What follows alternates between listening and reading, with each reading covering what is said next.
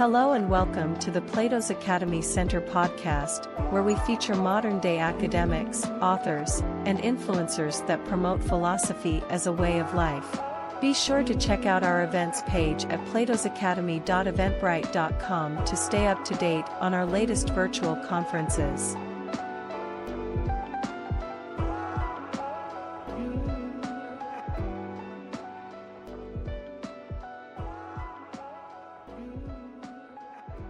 To really be talking about themes that intersect with my work on philosophy as a way of life, but also the book that I've written on, I think, a, a period of intellectual history which I think has been sorely misunderstood um, to our detriment and not in ways unrelated to, I think, this issue of civility and incivility that we're facing, namely the period of the European Enlightenment. Um, Spencer mentioned the friend-enemy distinction, and I'll start with that because that's that's where I worry where where we are. This comes, as many of you will know, from the authoritarian, come Nazi legal theorist Carl. Schmitt drew, brutally draws out the consequences of conceiving politics in terms solely of friends versus enemies. Politics is a continuation of war by other means at the same time, he argues, no principle can justify any political action, including going to actual physical war. Only the concrete decisions of groups or their leaders, whose task it is to define friend and enemy, and then do what is necessary uh, to protect the friends against the foes. So I'm certainly not one of the academics that since the 1990s have sought to rehabilitate Schmitt who was Hermann Göring's Prussian state councillor from 33 to 45, played a leading role in sanctioning the Night of Long Knives, the Nuremberg race laws, and then legitimating Nazi imperialism in Europe. But I think that Schmitt's understanding of what he calls the political friends and enemies describes what politics can become and what it seems sometimes to be becoming. But consider the consequences if we make politics war. In war, it is wise to lie and deceive the enemy. In war, it is good for leaders to misrepresent the enemy to their own supporters, us, to attribute bad things to them, even if we know they haven't done them or can't be sure. It's clever to exaggerate their wrongs to stir up outrage, outrage amongst our base. It's cunning to minimize other things that the enemy does which might be inoffensive or even admirable. In war, it is canny also to ignore whether what they say has any validity, especially when it does. In war, on the other hand, it is clever to minimize any bad things that we have done, accepted, instituted, or might be planning. It's savvy to conceal these things for as long as possible, or else to rationalize them by blaming all our problems on our enemies. We had no choice. They started it. In war, it is expedient for leaders to whip up their followers' strongest, least rationally tameable emotions fear, anger, and hatred in order to mobilize the population and justify all necessary measures. The first casualty of war, people will know it has been said, is truth the first casualty of inferring from the fact that politics can be conducted as a winner take all war, that it always should be conducted this way, I believe has to be incivility between partisans of different political positions. The longer we consent as societies to understanding politics as war or culture war, and it rolls off the tongue after 40 years, the more the fabric of civility must fray. The point of war, after all, is to win by destroying one's foes, not to engage in a shared search for anything higher or larger. So, my talk is about what Stoicism can do about uh, this issue of incivility in the age of social media. Stoicism, including through Donald's work, has become a global phenomenon because of the internet. In the same decades as we've been talking about, it's become more and more evident that there's a flip side in terms of what social media can afford us. The media, as we presently have it, is organized in such a way as to corral users, as people know, into groups of friends whose news feeds increasingly screen out the stories, concerns, and perspectives of others.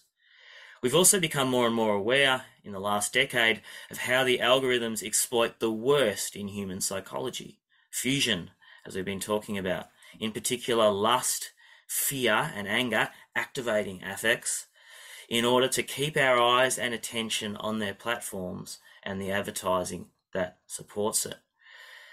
At the same time, again, even as access to, I think, the professional and managerial classes has been thankfully largely opened up to women and members of minorities, our societies are becoming more and more economically divided. There are widening gulfs between those with access to the best schools and university degrees and those without that access, between city and country, between the educational and vocational opportunities available to different groups, even between generations, as increasingly large numbers of the young around the world are priced out of property markets or saddled with debts, the scale of which their parents and grandparents never had to bear. It's a big issue in Australia, particularly in the capital cities. To understand why there is so much anger in our communities, we have to put ourselves in the shoes of those who feel defeated, excluded, cheated, or at risk.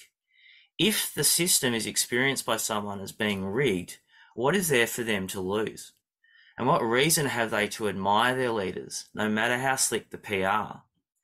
If the per- if the response of competing elites is to either say "suck it up," it's always been like that. Don't blame anyone but yourselves, or else you deserve it because of the demographic you were born into, then the wells of anger and hatred will only continue to rise.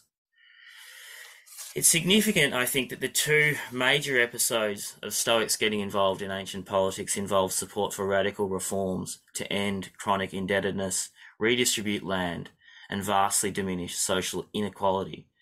The first was the support of the Stoic Sphaerus, pupil of Zeno and Cleanthes, for King Cleomenes II, King Cleomenes II's radical land reforms in Sparta in the late 3rd century BCE. The second was the support of the Stoic Blossius and the Scaevolas for the Gracchian land reforms in first century BCE Rome. It's also worth remembering today as efforts are being made to suggest that supporting greater, greater equality is not a basic measure to protect elementary social cohesion, but somehow effeminate or weak or a rationalization of envy or resentment, that the Stoics believed in the natural equality of all peoples. The Stoics Leaders were themselves mostly Near Eastern immigrants in Athens. In remarkable contrast to other philosophical schools, Zeno defined the city, polis from whence our politics, in such a way as to include any citizen or non-citizen who resided in the place. So I'm drawing here heavily on Andrew Erskine's excellent book on um, the politics of the Hellenistic Stoics. All of this while at the same time, of course, the Stoics do defend a philosophy which extols courage as a virtue and which furnishes us as individuals with powerful resources of resilience and self reliance when the chips are down. Strength, however, I believe the Stoics also thought is needed to protect the weak, and virtue is not gendered any more than the Greek word arete has masculine endings. That much by way of uh, comment on certain uptakes of Stoicism today. The Stoic ethics asks us to begin where we are, with what we can control. None of us by ourselves can heal all the wounds and divisions of our societies or the global community. We can, however, each try to exemplify the changes we wish to see around us. We can also, by understanding the preconditions for politics as lurching into incivility, if we can, choose not to fan the flames. To just say to either side in the culture wars, stop it, or be nice, is, however, I'm afraid, unlikely to do much good. To tell an angry person that they should just stop being angry without addressing the reasons why they're angry generally doesn't work.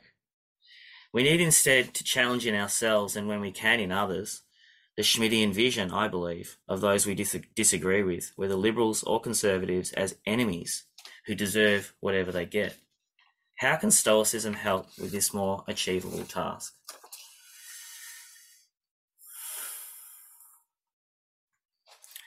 Consider this nugget from Epictetus's manual, section 26. What the will of nature is may be learned from a consideration of the points in which we do not differ from one another. For example, when some other person's slave boy breaks his drinking cup, you are instantly ready to say, oh, that's just one of the things which happen. Apply now the same principle to the matters of greater importance. Some other person's child or wife has died. Everyone would say, such is the fate of man. Yet when a man's own child dies, immediately the cry is, Alas, woe is me. What Epictetus is drawing our attention to here, to here is how, strangely, we view ourselves differently from others.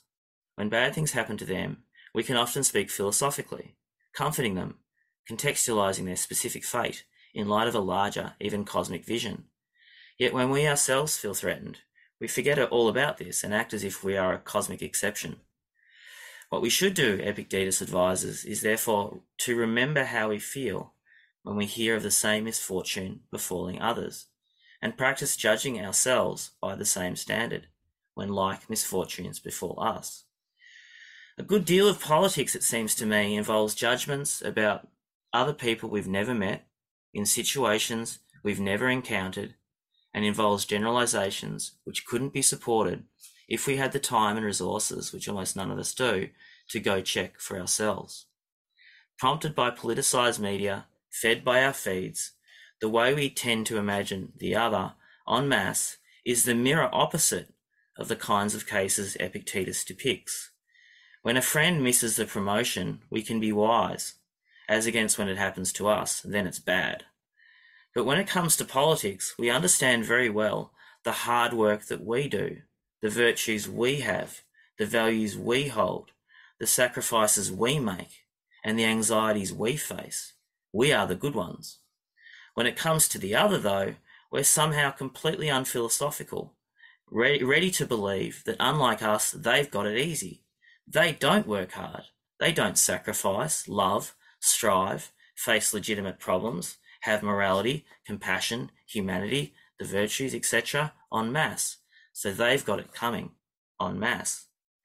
One example in Australia, when there is a natural disaster, the news, media, the news media competes to describe Aussie virtues.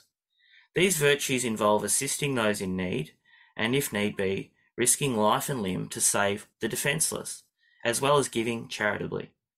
Yet, taking just one step backward, it doesn't take too much to realise that actually these Aussie virtues look very much like Turkish virtues, Syrian virtues, Ukrainian virtues, even Russian virtues, Japanese virtues, Peruvian virtues, Bolivian virtues, and so on when things are bad. Also, truth be told, not every Aussie actualizes these virtues, just as not every Brazilian, Canadian, Belgian, etc. will either, because humans are humans, and virtue and vice know no particular nation. To counter the all too human tendency to asymmetrically judge ourselves and others, the leading Enlightenment philosophers of the 18th century, Montesquieu, Voltaire, Diderot, essentially, aligned, or I believe, adapted the Stoic exercise of looking at ourselves as if we were another, as modelled in Epictetus's manual, as we've just seen. But they do it in a more political way that I think is especially relevant to our considerations here. And this is really the central argument of my, my book, The Other Enlightenment. Like us today, these philosophers were concerned with how to rebuild civility. In their case, in a world in which the religious certainties underlying, underlying European societies had been undermined or had themselves become the cause of bloody civil war. The principal virtue the philosophers promoted was that of toleration, a new virtue responding to a recognition that whilst people were unlikely to ever wholly agree on matters of religion and theology, all peoples can agree on the preconditions for civil moral life. What is toleration? Voltaire answers, It is the appurtenance of humanity. We're all full of weakness and errors. Let us mutually pardon each other our follies. This is the first law of nature. So note the similarity with Epictetus, that the will of nature may be learned from a consideration of the points in which we don't differ from one another. But also note that to pardon the other, each party needs to be able to recognize that they are not perfect, faultless, and the pinnacle of human w- wisdom and achievement. So each has no absolute right to pass absolute judgment of life, death, or domination and damnation on others. It is to foster the ability of readers, I believe, to more humbly and accurately assess themselves that so many of the great literary texts, sadly neglected, of the Enlightenment figures feature encounters between peoples from different cultural, or in some cases even cosmic worlds. I believe these texts are little stagings of the Stoic exercises of otherizing ourselves or self estrangement to assist readers in enlarging their perspectives. In Montesquieu's Persian letters, for example, two Persians come to Louis XIV's Paris. In their eyes, Catholic transubstantiation, the idea that the host bread in the communion is the body of Christ, looks like basic superstition. Catholics' eating of the host bread during communion is cannibalism. The capacity of the king to revalue the entire French currency by fiat is a prize example of sorcery. The Trinitarian idea that one God could also be three, etc., seems very strange. All of these European beliefs and customs seem every bit as absolutely irrational to the Persian visitors as Muslim cu- customs or Islamic customs would have appeared to 18th century French Catholics. The Persian letters readers are thereby prompted to re look at what they had themselves always taken for granted as newly strange, contestable, no longer inevitable, and perhaps also transformable, critiquable, and so on.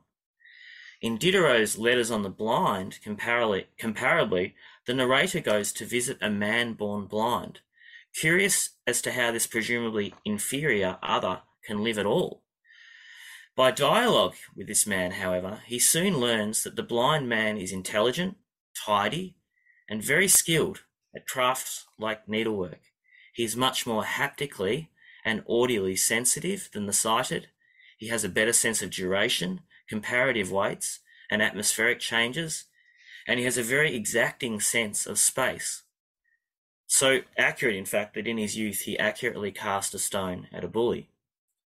The man born blind has a subtle appreciation of music, a strong memory for sounds, and his heightened sense of touch gives him certain advantages in the act of love.